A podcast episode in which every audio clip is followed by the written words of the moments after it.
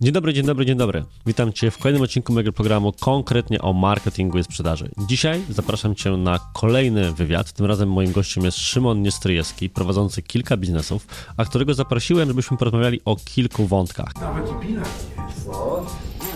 Przywoiłbym Ci dupę, ale nie muszę. Jednym z nich jest przede wszystkim funkcjonowanie biznesów na rynku brytyjskim. Jak polska firma może sobie poradzić na rynku brytyjskim, jak prowadzi się biznes po brytyjsku i jakie są różnice między UK a Polską, jeżeli chodzi właśnie o komfort, między innymi prowadzenia biznesu. Więc ja kupiłem sobie okulary, żeby wyglądać chociaż inteligentnie. Są te, w których wyglądasz inteligentnie. Tak, to są te właśnie, w których wygląda, znaczy, tak. Drugim wątkiem, o którym rozmawiamy, jest kwestia tego, jak układa się biznes Wielkiej Brytanii po Brexicie, czy jest gorzej, czy jest lepiej, a może tak samo. A trzecim jest jedna z innych nóg działalności Szymona, który poza wprowadzaniem firm na rynek brytyjski pomaga również wprowadzać firmom producentkim sprzedaż na marketplace, takie jak innymi znany wszystkim Amazon. Taki napis jak w SpongeBobie. 40 minutes later. Z czym to się wiąże? Dlaczego powinno się raczej skorzystać z zewnętrznej firmy niż próbować zrobić to samemu? I jakie są ryzyka, ale też jakie okazje? O tym wszystkim w dzisiejszej rozmowie. Zaczynajmy. Ponieważ prawdopodobnie nie wszyscy słuchacze mojego programu słyszeli o Szymonie Niestryjewskim, więc gdybyś na sam początek przygotował nam taki, wiesz, krótki pitch, kim jesteś, co robisz, czym się zajmujesz biznesowo, bo wiem, że można by do ciebie przypiąć taką łatkę, w sensie określenie multiprzedsiębiorca, bo tak się to chyba ładnie nazywa. Tak, takie ładne, ładne e, sformułowanie. Bardzo dziękuję za e, tą możliwość, że będę mógł się zaprezentować, e, kim jestem i co robię. Więc no, generalnie od wielu lat już mieszkam na Wyspach Brytyjskich, stąd tak naprawdę nasz pierwszy kontakt był dlatego, że ja mieszkam na Wyspach Brytyjskich, a ty potrzebowałeś kilku rozwiązań i zostałeś skojarzony bodajże przed, przez Adriana Gorzyckiego. Chyba, Ad, chyba Adrian nas połączył. Więc e, mieszkam na Wyspach, zajmuję się księgowością i szeroko pojętymi finansami w, w Wielkiej Brytanii. Dodatkowo kolejna firma Profit Crew, która zajmuje się rozwiązaniami dla producentów i dla dużych dystrybutorów sprzedaży online, ale sprzedaży przede wszystkim tej, e, w tej sprzedaży na marketplace'ach, co jest troszeczkę inną rzeczą niż sprzedaż online stricte poprzez własny, e, własny kanał. Nowy projekt, który nazywa się Sprzedawaj do UK, gdzie nie mamy, to jest robocza nazwa, gdzie zrzeszyliśmy wszystkie firmy, które są potrzebne dla firm i osób, które chciałyby powrócić na rynek brytyjski. Trochę oczywiście zajmuję się też inwestycjami w nieruchomości i dodatkowo, co wyszło tak naturalnie z tego, co robię i jak jestem postrzegany i z tym, co klienci do mnie przychodzili, to pomagam biznesom w, na rynku brytyjskim w tym, żeby rosły, żeby funkcjonowały w takim trochę mindsetie biznesowym i tutaj też nie mam nazwy na to. I my nazywamy to roboczo Szymon Biznes, żeby rozgraniczyć, żeby rozgraniczyć w ogóle czego to dotyczy, więc mam same robocze nazwy, nie mając żadnego loga, nie mając nazwy firmy, żadnej Słuchaj, wizyty. zaraz wymyślimy. Co, co pan sądzi o nazwie Szymon Pol? Szy, Szymon, Szymonex. Szymon, szymonpolex.co.uk Bardzo dobrze. Pozycjonowałbym. A, natomiast zaprosiłem cię właśnie z uwagi na twoje duże, wieloletnie, to już jest chyba ponad dekada, prawda, doświadczenie działania na rynku brytyjskim i myślę, że dwa wątki, które na pewno będę chciał z tobą poruszyć, to po pierwsze rzeczywistość po-brexitowa kontra biznes w UK, co jak sam powiedziałeś wystraszyło wiele osób, natomiast to bym chciał poruszyć jako drugie, a na sam początek od takiego bardzo ogólnego pytania, e, które brzmiałoby, jakie widzisz różnice między prowadzeniem biznesu w Wielkiej Brytanii kontra prowadzeniem biznesu w Polsce? I już mówicie, jaka jest podstawa tego pytania, bo nie chodzi nawet, wiesz, o uwarunkowania prawno-księgowe, czyli rzecz pewnie ci taką bliższą, natomiast przede wszystkim o różnice mentalne, tempa działania, sposobu operowania, zaufania, właśnie pewnych nawyków wynikających z po prostu stylu komunikacji. Czy jest faktycznie tak, że polski przedsiębiorca wystawiony na klienta z UK'a się odnajdzie czy nie odnajdzie? No i właśnie to jest to, że e, patrząc i mając teraz to, że jestem na rynku brytyjskim od lat już naprawdę wielu, bo faktycznie to będzie już niedługo 14 lat, jak działam e, mm, na rynku brytyjskim. Natomiast na rynku polskim działałem zanim wyjechałem do Wielkiej Brytanii. Miałem potem oczywiście przerwę i z powrotem zacząłem wracać właśnie z rynku brytyjskiego. Rozpocząłem, aby mieć firmę e, w Wielkiej Brytanii, w Polsce, tak, mieszkając w Wielkiej Brytanii. Więc widzę te dwie rzeczy, plus właśnie właśnie wielu, e, wiele osób czy wiele przedsiębiorstw, które chcą, które chcą wejść na rynek, na rynek brytyjski. No różnice są bardzo duże. Przede wszystkim musimy sobie zdać sprawę z tego, że już mieszkając w Wielkiej Brytanii jako Polacy się zmieniamy, a Brytyjczycy są w ogóle inni, nie lubią robić biznesu szybko.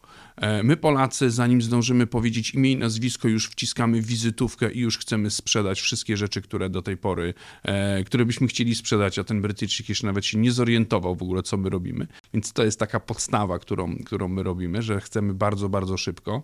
Jesteśmy bardzo mocno uczuleni na płatności. I to jest też niesamowite, że Polacy, zanim wystawią fakturę, zanim zaczną cokolwiek robić, to już się pytają po 30 razy, czy ty mi zapłacisz, czy ty jesteś rzetelną w ogóle firmą. Co w ujęciu brytyjskim w ogóle nie wchodzi to w rachubę na samym początku, ponieważ oni też do stołu jakby zapraszają i robią biznes z firmami, które są sprawdzone przez jakiś okres czasu.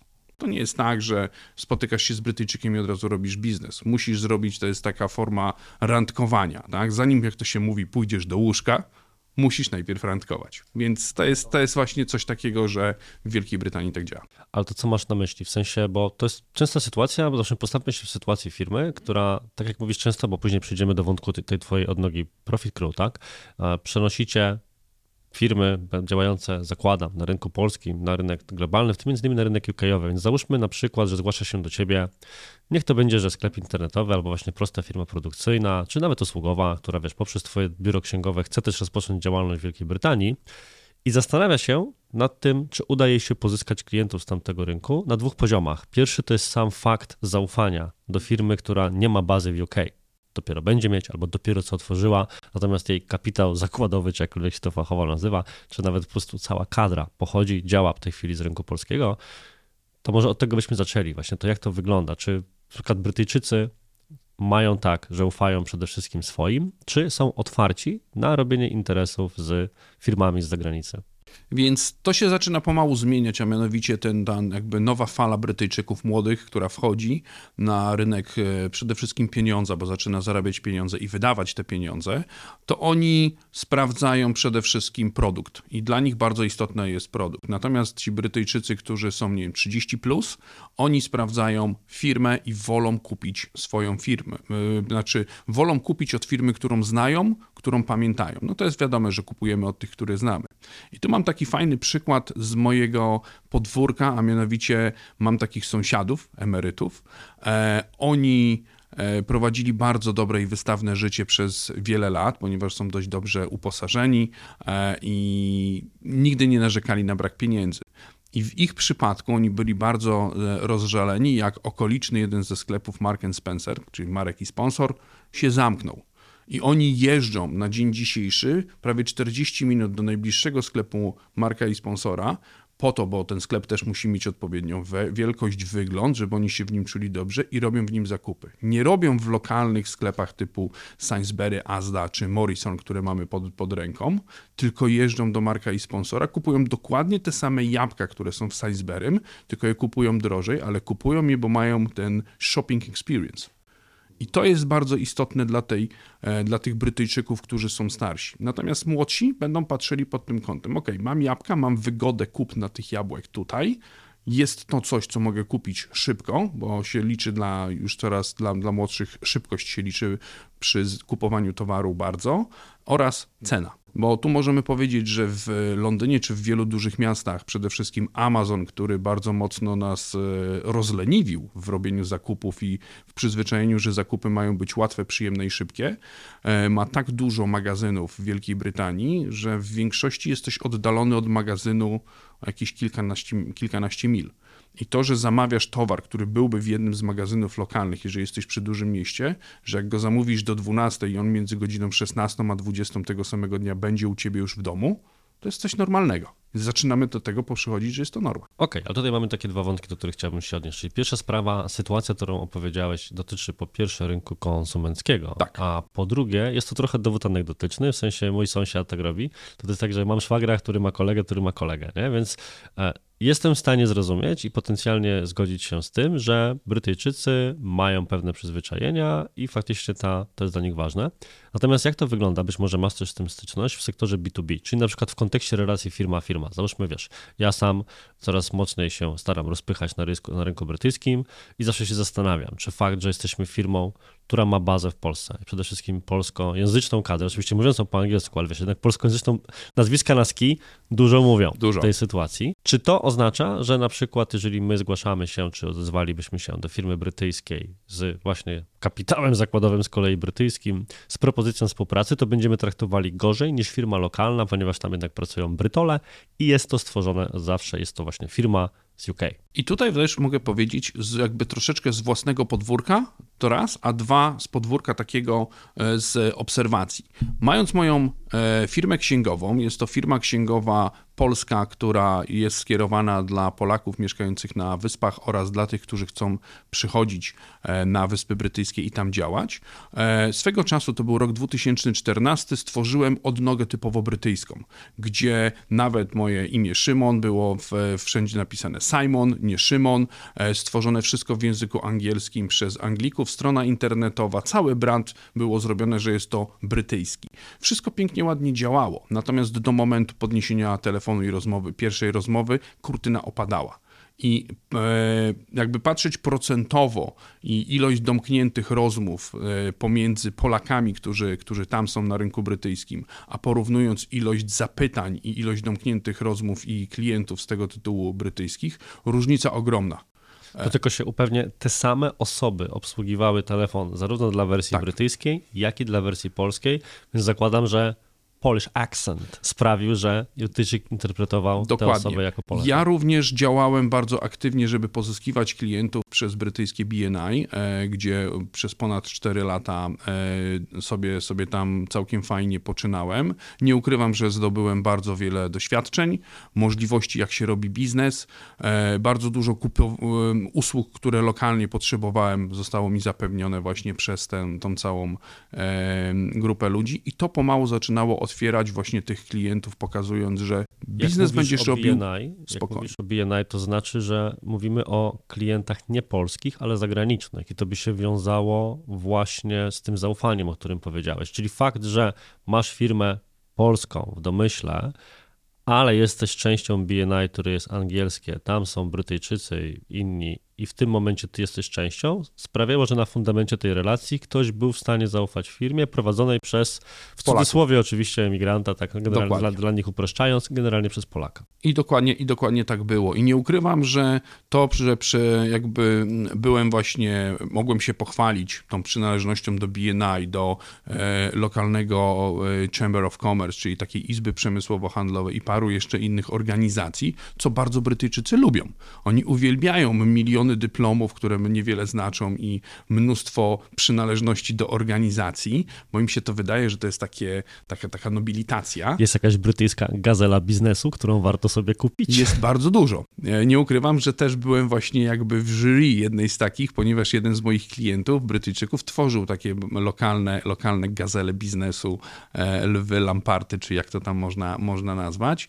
Więc cało to jakby od drugiej strony poznałem cały proces, jak to się wszystko tworzy. To na pewno dodało mi kilka punktów do tego, że pozyskiwałem klientów brytyjskich, ale nie było to takie proste. To muszę ci odpowiedzieć od razu jedną historię. Nie powiem dokładnie kto, bo to by za dużo zdradzało, ale e, miałem kiedyś okazję być zaproszonym na wystąpienie przez, na konferencji organizowanej przez pana, który przy okazji ma magazyn branżowy. I wiesz, więcej nie mogę powiedzieć, bo byłoby łatwo zinterpretować, ale podam ci, jaki jest piękny przepis na piramidę finansową w tej branży. Słuchaj, stary, robisz sobie magazyn.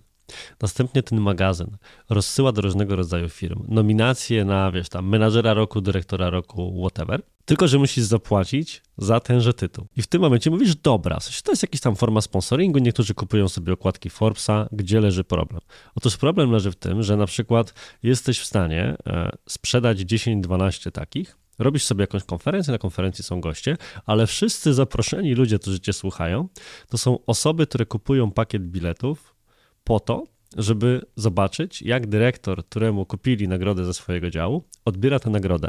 Więc sytuacja jest taka, że masz na przykład 12 laureatów Każdy z nich odbiera i oklaskują go pracownicy 12 spółek, z których każdy jest jednym z tych nominowanych i nagrodzonych, więc to jest taki trochę chów wsobny. Piękny model, zarabiasz na tych biletach, zarabiasz na tych rzeczach, jeszcze dział PR-u w danej korporacji się cieszy, że menadżer ma ładne zdjęcie i dyplom na ścianę, o którym powiedziałeś, więc totalnie sobie wyobrażam, że tak samo może to działać w UK i w każdym innym kraju. Powiem szczerze, że to jakby wypisz, wymaluj, ściągnięte dokładnie z tego modelu brytyjskiego. Kto wie, czy ten model brytyjski nie... Teraz pytanie, który model był pierwszy do tego, do tego wszystkiego, więc, więc tutaj powiem szczerze, że to dokładnie tak wygląda. Ja ostatnio też zostałem zaproszony, ostatnio, jakieś dwa lata temu zostałem zaproszony, żebym wziął udział w gali, że już wygrałem nagrodę, tylko muszę sobie wymyśleć kategorię, w której wygrałem. Nie to jest wyższy poziom. Tak, to jest chyba wyższy poziom. Akurat tutaj nie miałem wtedy czasu i to Ale ja jestem w stanie sobie wyobrazić. Ciekawe, czy był jakiś regulamin tego, jaka może być ta kategoria, bo ja niestety mam bardzo niskie poczucie humoru, z czym staram się nie ujawniać w programie.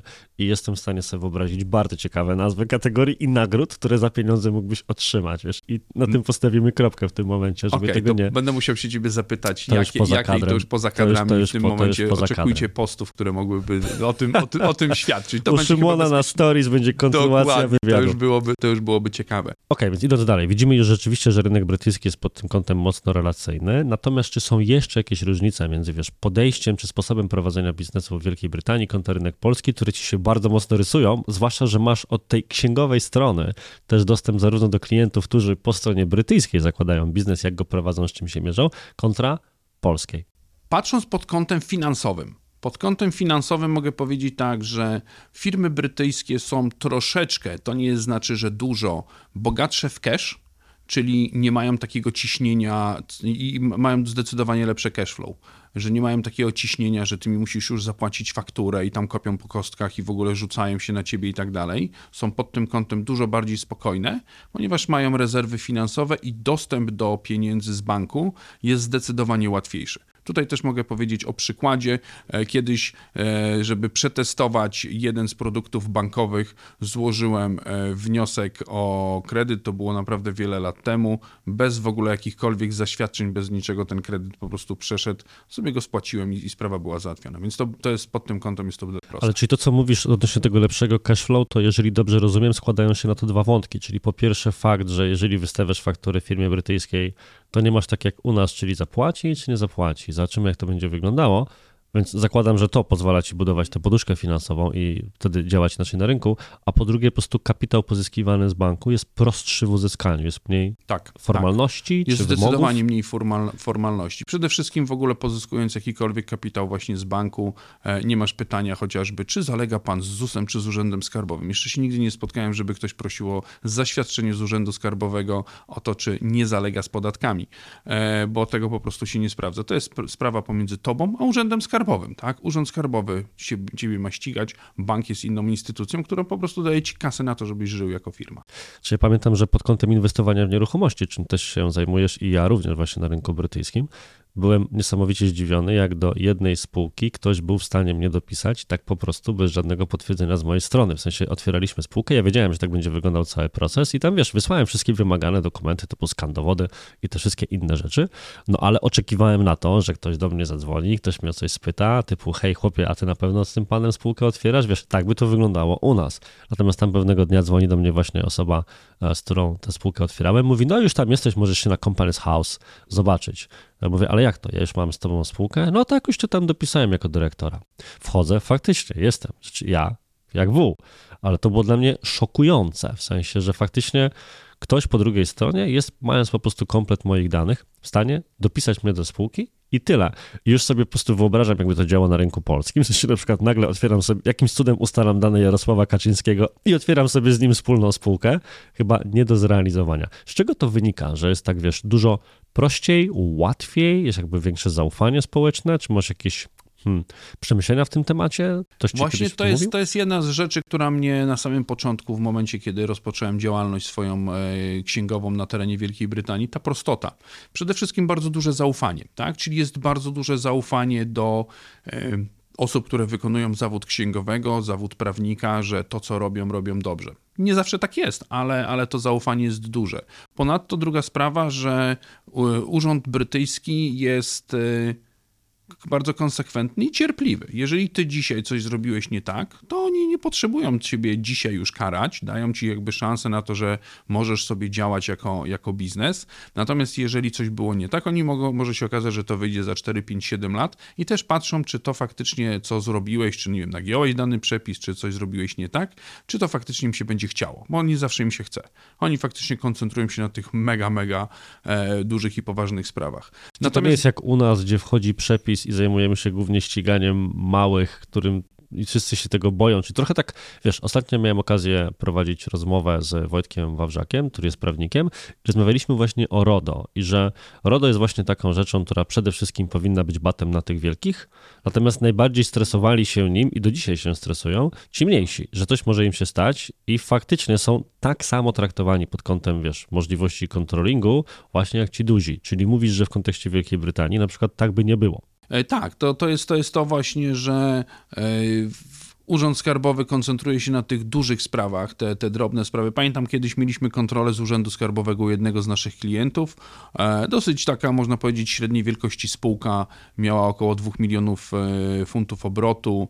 Dokumentów było tak mniej więcej segregator na kwartał i e, kontroler przeglądał, przeglądał, e, popytał się o kilka rzeczy i znalazł tam parę takich błędów, że ktoś zamienił e, cyfry, czyli, czyli czeski błąd i tak dalej. Łącznie wyszło na e, winę prawie 150 funtów niedopłaty VAT-u. Mówi, a tam 150 wyszło.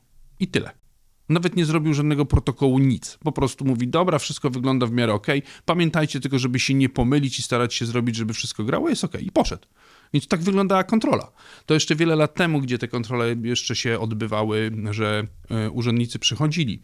Na dzień dzisiejszy kontrola odbywa się tak, że z Urzędu Skarbowego dostajemy informację, że poprosimy o wyciąg bankowy za dany okres, 12-15 wybranych faktur i tyle i na tym się kończy wyciąg, e, na na tym się kończy kontrola, potem przychodzi mail, dobra, spoko, działajcie dalej to wszystko. Więc, więc mamy tą swobodę, gdzie faktycznie ten przedsiębiorca nie musi się martwić o te sprawy papierkowe. Znaczy to przede wszystkim brzmi jak kraj, w którym nie jesteś ex definitione traktowany jako Aha. podejrzany, ponieważ prowadząc firmę w Polsce czasami mam takie wrażenie, że jestem bardzo niewygodny i że cały czas uważa się mnie za osobę, która okradnie jak tylko będzie miała okazję, a najprawdopodobniej już nakradła, tylko jeszcze jej nie złapaliśmy. Czyli wiesz, znajdźcie mi człowieka, a wina się znajdzie. Troszkę w tym stylu. Zgadza się. I tak, I tak to jest. To, co też tutaj powiedziałeś o tych właśnie zakładaniu, czy, czy nie wiem, dopisywaniu kogoś do spółek. Ja prowadzę dwie spółki w Polsce i ilość dokumentów i papierów, gdzie w jednej spółce mam kilkanaście raptem dokumentów, jestem sześć osób, siedem chyba zatrudnionych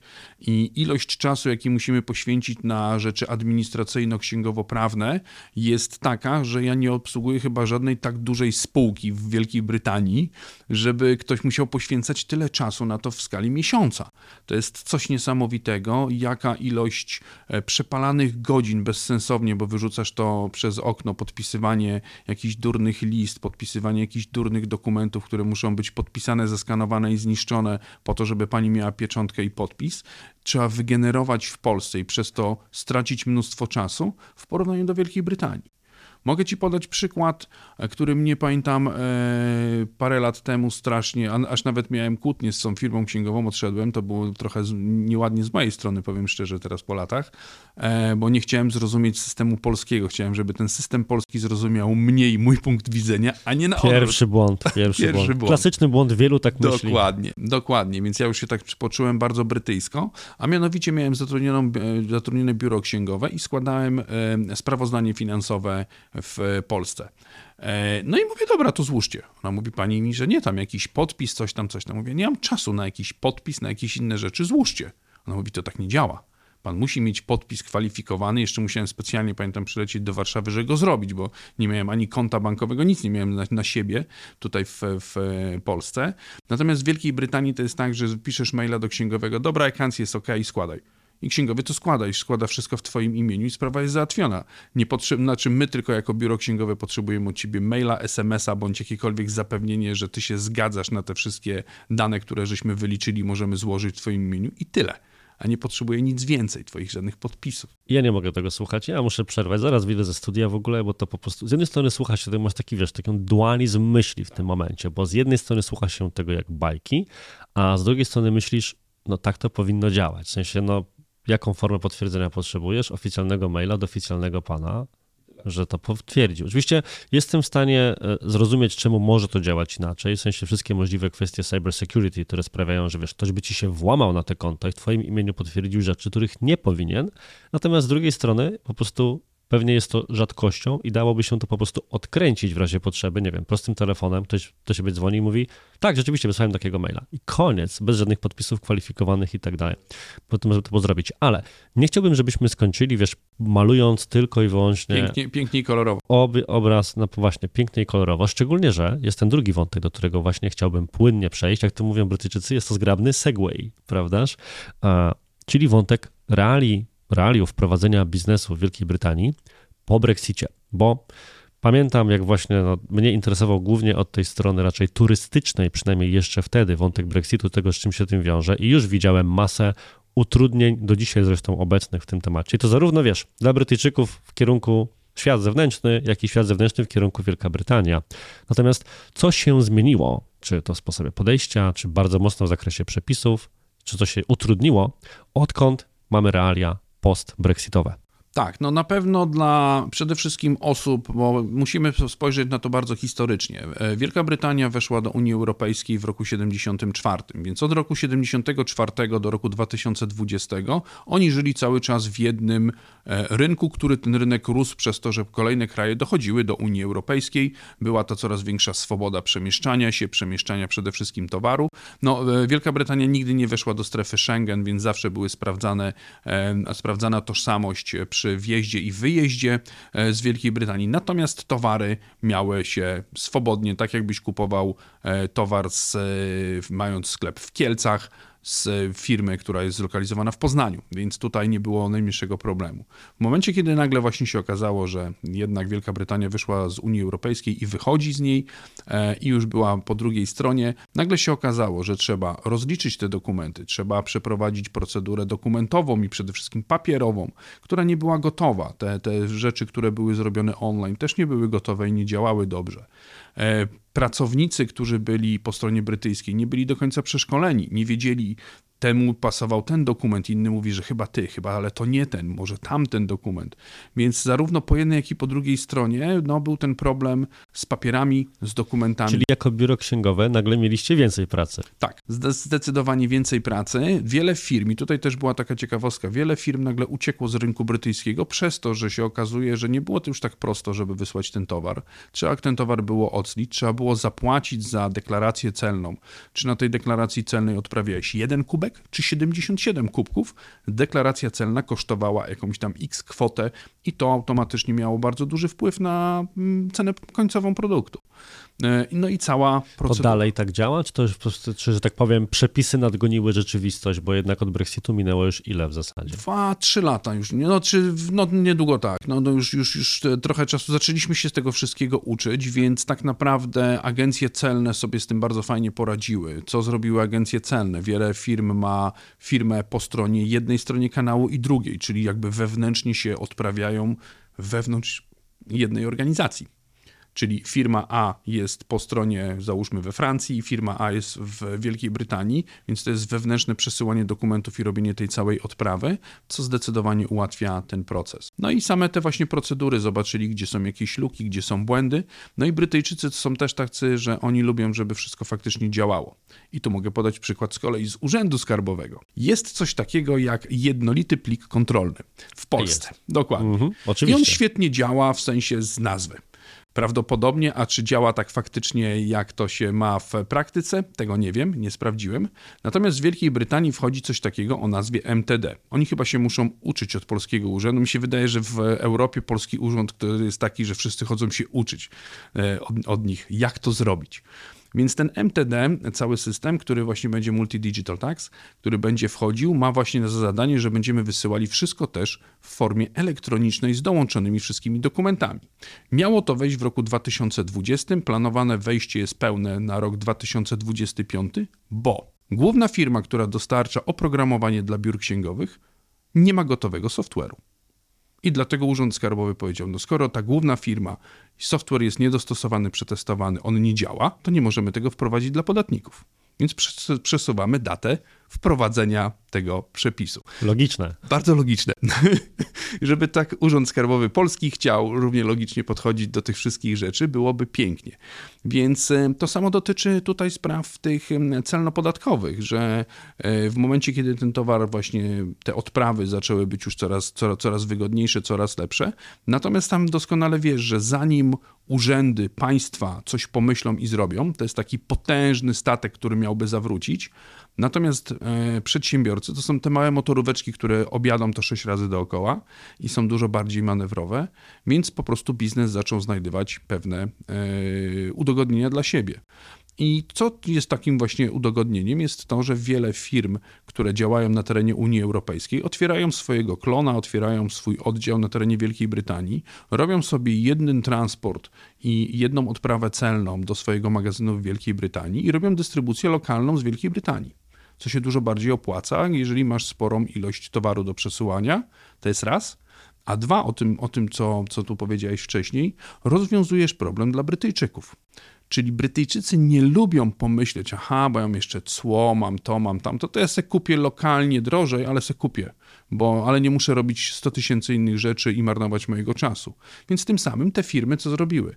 Rozwiązały im problem związany z odprawą, z przewiezieniem tego towaru, z ocleniem i tak dalej, ten towar jest już gotowy po cenie brytyjskiej, że go kupują, kupują Brytyjczycy tak, jak kupowali do tej pory. Ale widzisz, bo to jest ciekawe pod tym kątem, że powiedziałeś, i to też od tego wyszliśmy, chwilę przed nagraniem rozmawialiśmy, że wiele firm właśnie z uwagi na te pierwsze, jak się okazuje, przejściowe problemy, wycofało się z rynku brytyjskiego i ten i to stało się szansą dla innego rodzaju firm, którym na przykład ty również pomagasz w tym momencie w tym momencie wejścia na rynek brytyjski. Czy masz jakiś przykład, który mógłbyś się właśnie posłużyć, że ktoś skorzystał na tym, że większy albo inny gracz konkurencyjny wycofał się z jakiegoś obszaru?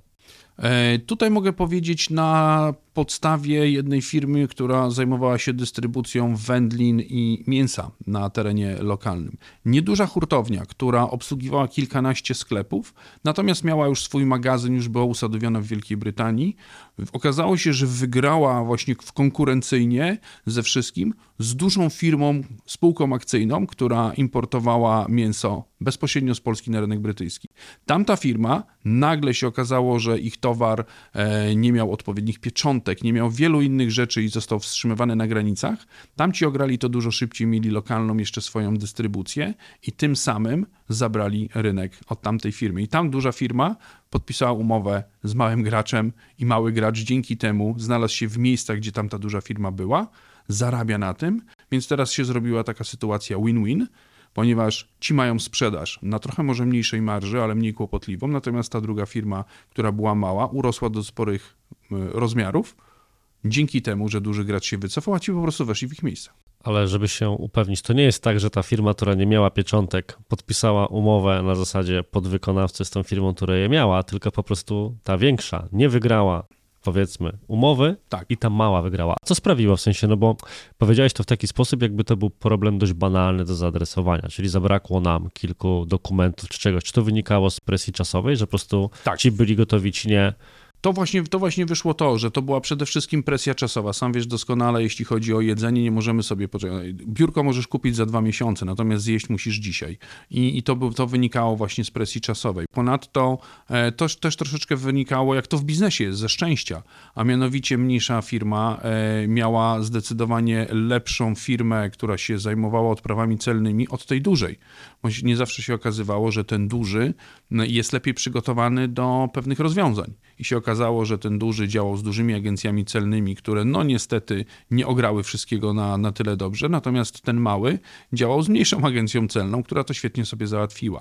I tym samym, jak zobaczyli, jaka jest różnica, no to na szczęście ktoś był na tyle mądry w dużej firmie, że mówi: Słuchajcie, nie wyważajmy otwartych drzwi, dogadajmy się z małym, dajmy małemu urosnąć, my zarobimy, on zarobi i będziemy dalej happy, bo będziemy sprzedawać to, co produkujemy, bo musimy to sprzedać, bo zaraz wyjdzie z daty. Czyli jest tak, że jeżeli byśmy podsumowali, czy w Twojej opinii nadal jest właśnie ten moment, w którym zamieszanie, szukając jakiegoś kolokwializmu na określenie, wiesz, bałaganu przepisowego, prawnego, tym podobnego, wciąż występuje, więc firmy, które zajmują się dostarczaniem towarów, mogą właśnie wygrać po prostu na większej elastyczności, szybszym przygotowaniu, żeby po prostu zrobić go to market?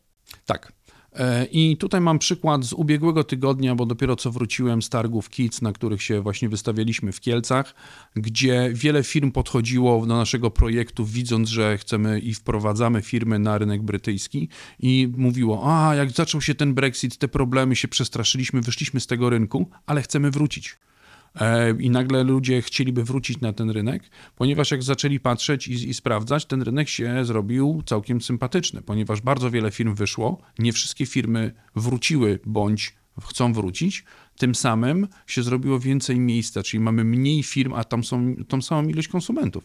I tym samym wiele firm e, postrzega to właśnie w tej szansie na to, że ten rynek będzie dla nich bardzo fajny i ciekawy.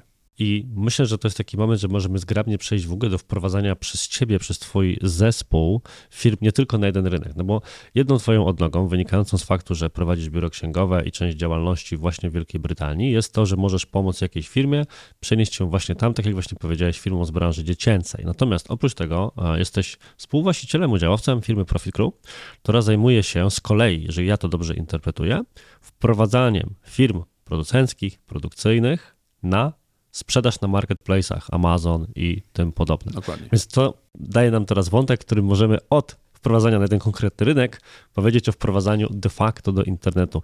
Powiedz na samym wstępie być może, żebyś też osoby, które nas słuchają, były w stanie się do tego odnieść, jakiego typu firma jest waszym takim docelowym klientem, w jakiej sytuacji się znajduje, z jakim problemem się mierzy. Więc tak, jeśli chodzi o firmę Profit Crew, która faktycznie jestem współudziałowcem i współtwórcą, ponieważ e, to też wyszło z tego, że będąc w branży księgowej bardzo szybko opanowaliśmy rozliczanie spółek i firm z, e, z branży online i to tym samym zaowocowało bardzo dużymi kontaktami w branży e-commerce, właśnie szeroko pojętej, głównie na marketplace'ach. Gdzie jest to rozróżnienie marketplace'y, to jest po prostu duże centrum handlowe w internecie, gdzie są klienci, trzeba wstawić produkt, żeby, czyli zbudować sklep, żeby mnie znaleźli. W porównaniu do strony internetowej, gdzie możesz sobie zbudować sklep na obrzeżach Łodzi, tylko teraz musisz przyprowadzić klientów, czyli to, co ty robisz agencji Digitalk, że wy przyprowadzacie klientów tam, do tych, do, do, do tych osób. Każda ze strategii jest dobra.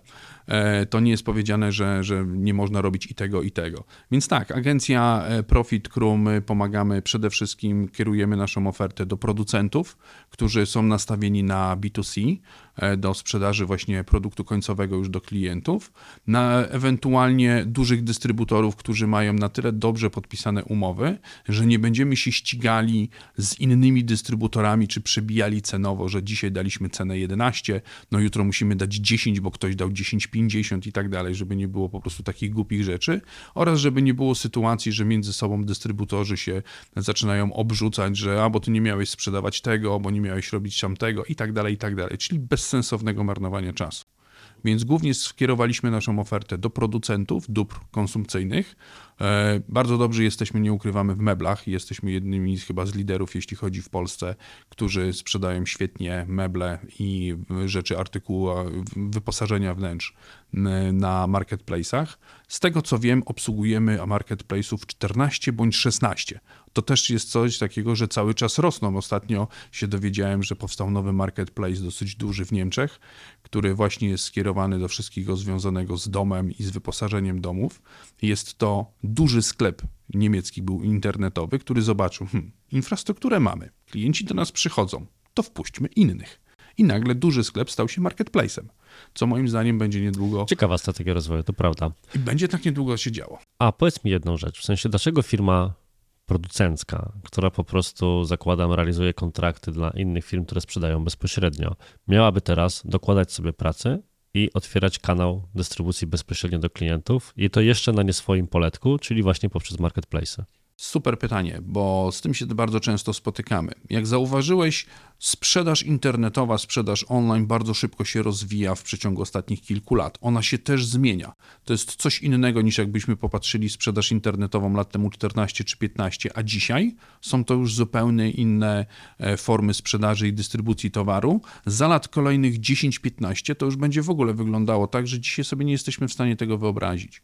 Więc idziemy już coraz bardziej, zaczyna brakować, czy zaczynają być eliminowani wszyscy ludzie pomiędzy producentem a klientem końcowym. Jak to działa? Jest producent i ewentualnie będzie jeden, dwóch dystrybutorów i klient końcowy, Tak jak w metodzie tradycyjnej był producent, hurtownia, sklep, a czasami były dwie czy trzy hurtownie, zanim to trafiło na półkę do sklepu, żeby klient mógł przyjść.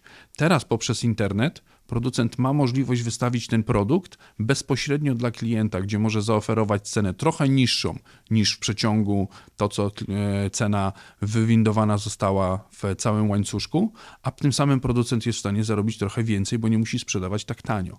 Ma szybszy kontakt z klientem i dostać szybszy feedback, czy mój produkt jest dobry, czy mój produkt odpowiada temu, co konsument by chciał, i tym samym się robi bardzo duże miejsce, gdzie producenci będą, będą dwa rodzaje niedługo jakby handlu. Będzie producent, który będzie dostarczał bezpośrednio dla klienta, ewentualnie producent tak zwany white label, który będzie miał kilku swoich dystrybutorów, którzy pod swoim brandem będą produkować daną rzecz, będą starać się być unikatowi, będą się koncentrować na sprzedaży bezpośrednio do klienta. Ale tu widzę dwa potencjalne zagrożenia, czyli wiesz, jeżeli jesteś firmą, która ma po prostu relacje i kontrakty handlowe z firmami, które sprzedają to dalej, no to masz kilku potencjalnych, kilka potencjalnych osób, którym może coś nie pasować, które będą z tobą negocjować, będą z tobą rozmawiać, po czym nagle mamy wątek wchodzenia na marketplace'a i przejmowania się tym, na której pozycji mój produkt się wyświetla i ile wkładam pieniędzy w płatne reklamy, albo ile jest zwrotów, gwiazdek w komentarzach i tym podobnych rzeczy, czyli wiesz,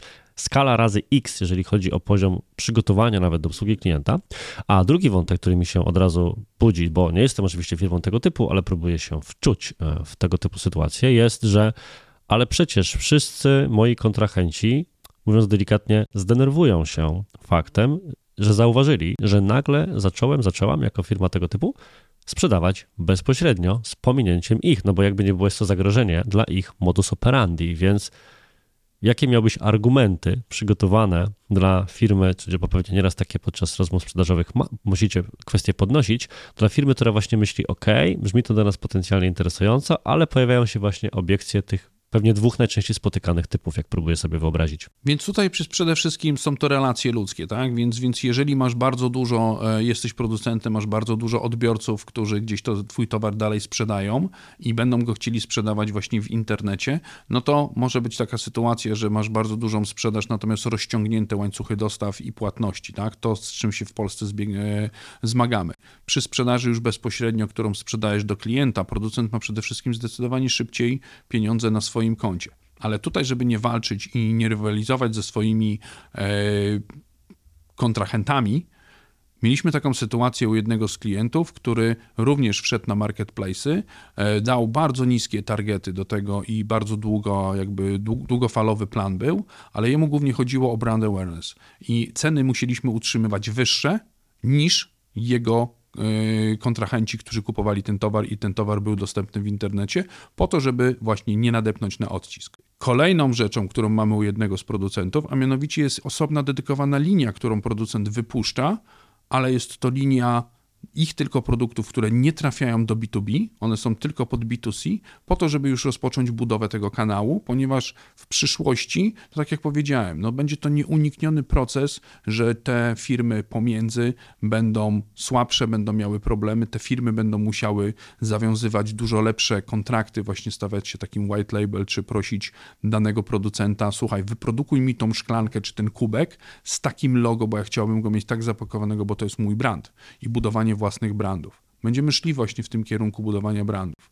Więc no tutaj, tutaj jest to po prostu rozmowa pomiędzy tymi dystrybutorami i to jest dosyć trudne, bo niejednokrotnie mieliśmy sytuacje, gdzie dystrybutorzy zaczynali się gdzieś tam stawać i nagle producent się chciał wycofać, bo widział, że ok, ucieknie nam szybko duży rynek, ale już ma w głowie, że no będziemy musieli niedługo ominąć, bo ta chęć jednak zarabiania też większych pieniędzy, zamiast dawać 30 czy 40% rabatu dla dystrybutora, tymi pieniędzmi może, mo, mogą śmiało zostać w kieszeni producenta.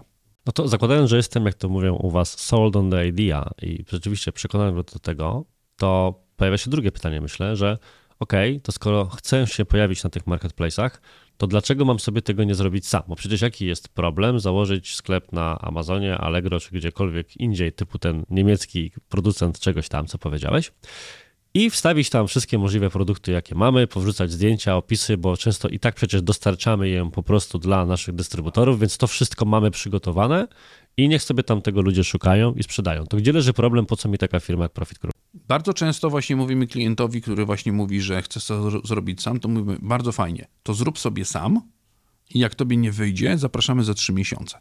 I tak się dzieje, że ci To klienci... co może pójść nie tak? Co może pójść nie tak? Nagle się okazuje, że po pierwsze musisz się nauczyć zupełnie innych interfejsów i zupełnie inaczej wyglądających stron, gdzie, co, jak wpisać. Jeżeli się okazuje, że zaczynujesz, za, zaczynasz wpisywać jedną, drugą, trzecią rzecz, nagle ci ona nie wychodzi, wpisujesz i przestaje się to w ogóle sprzedawać, bądź w ogóle to się nie sprzedaje, czyli cały proces ten formalny tego, żeby móc, jak to się mówi, wystawić aukcję po Allegrowemu, tak, bo na Allegro są aukcje, żeby móc wystawić, wystawić te wszystkie, te wszystkie Ale to przepraszam, ale tego nie zrozumiałem. To chyba jest jakiś skrót myślowy wynikający z twojej znajomości tego, o czym mówisz, czyli że wpisujesz coś gdzieś, w sensie... Tak, no w tym momencie musisz wystawić te wszystkie produkty, czyli musisz je właśnie e, zrobi, zrobić opisy. Musisz przede wszystkim na samym początku, jeżeli nie miałeś, musisz się zarejestrować na platformie A. Jeżeli tych platform jest 16, to musisz dokonać tego 16 razy w różnych miejscach. E, przejść procesy weryfikacyjne. Jedne firmy mają proces weryfikacyjny łatwy, natomiast inne firmy mają proces weryfikacyjny, który trwa kupę czasu. Z czego to wynika? Z czego to wynika? Z wewnętrznych procedur tych firm. Każda z tych firm ma swoje procedury do zweryfikowania, czy ty to ty.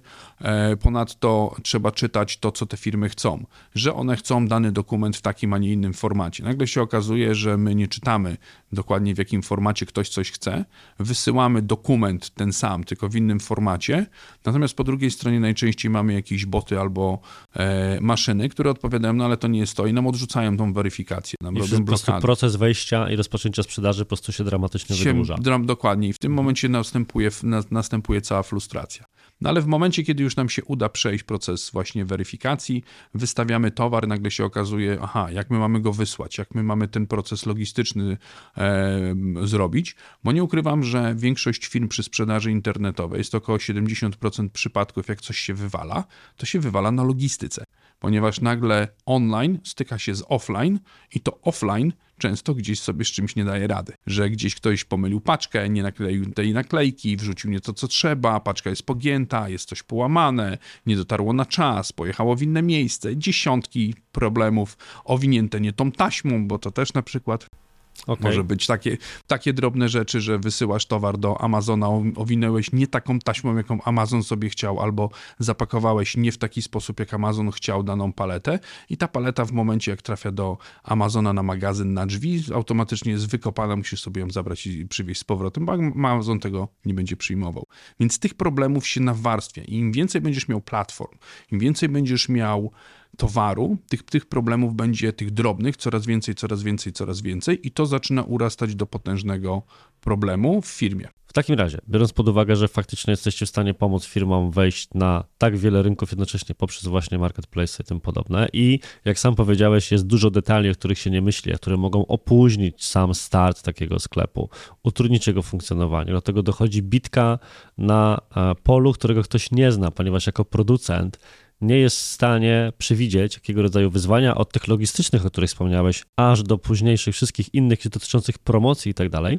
Więc jest wiele wyzwań, które ewentualnie wy jako Profit Crew możecie zaadresować, więc zakładając, że ktoś chciałby skorzystać z waszej pomocy, to jak cię znaleźć? Więc przede wszystkim oczywiście najprościej jest znaleźć nas e, na internecie, czy, czy przez internet. To jest moje ulubione pytanie do klientów. Powinieneś mieć profil na Marketplace i powinienem sobie wyklikać tutaj Profit O Crew. tym, o tym też właśnie myślimy, nie ukrywam, że, że faktycznie o tym, o tym myśleliśmy. Natomiast mi się właśnie podoba, jak zadaję pytanie moim klientom, żeby się dowiedzieć, czy działania marketingowe działają, gdzie mnie pan znalazł, jeżeli już do- dotarł czy do e, firmy Profit Crew, czy trafił do SN Accounts, gdzie, czy w ogóle do mnie. E, No w internecie pana znalazłem. Mówię, no okej, mówię, A no w ale którym? w którym i w którym miejscu. To jest po prostu temat rzeka, bo ludzie nie mają pojęcia, bo już mamy tak dużo punktów styku. Więc oczywiście mamy naszą stronę internetową www.profitcrew.pl. E, Jesteśmy obecni na Instagramie, jesteśmy obecni na LinkedInie, więc mamy i fanpage LinkedInowy, nie wiem jak to się mówi, LinkedIn page? Company Page, Company strona page. firmowa. Właśnie, com- company page. Mamy oczywiście nasze personalne, Krzysztof Sęp, czy, czy Michał Toczyński, e, ja jako Szymon Niestryjewski, czy, czy inne osoby od nas z firmy. E, Jesteśmy oczywiście także obecni na Facebooku, więc tam zapraszam nas do, do, do śledzenia, chyba że ktoś ma ochotę wpaść do nas na kawę do Wrocławia na ulicy Kościuszki koło Renomy.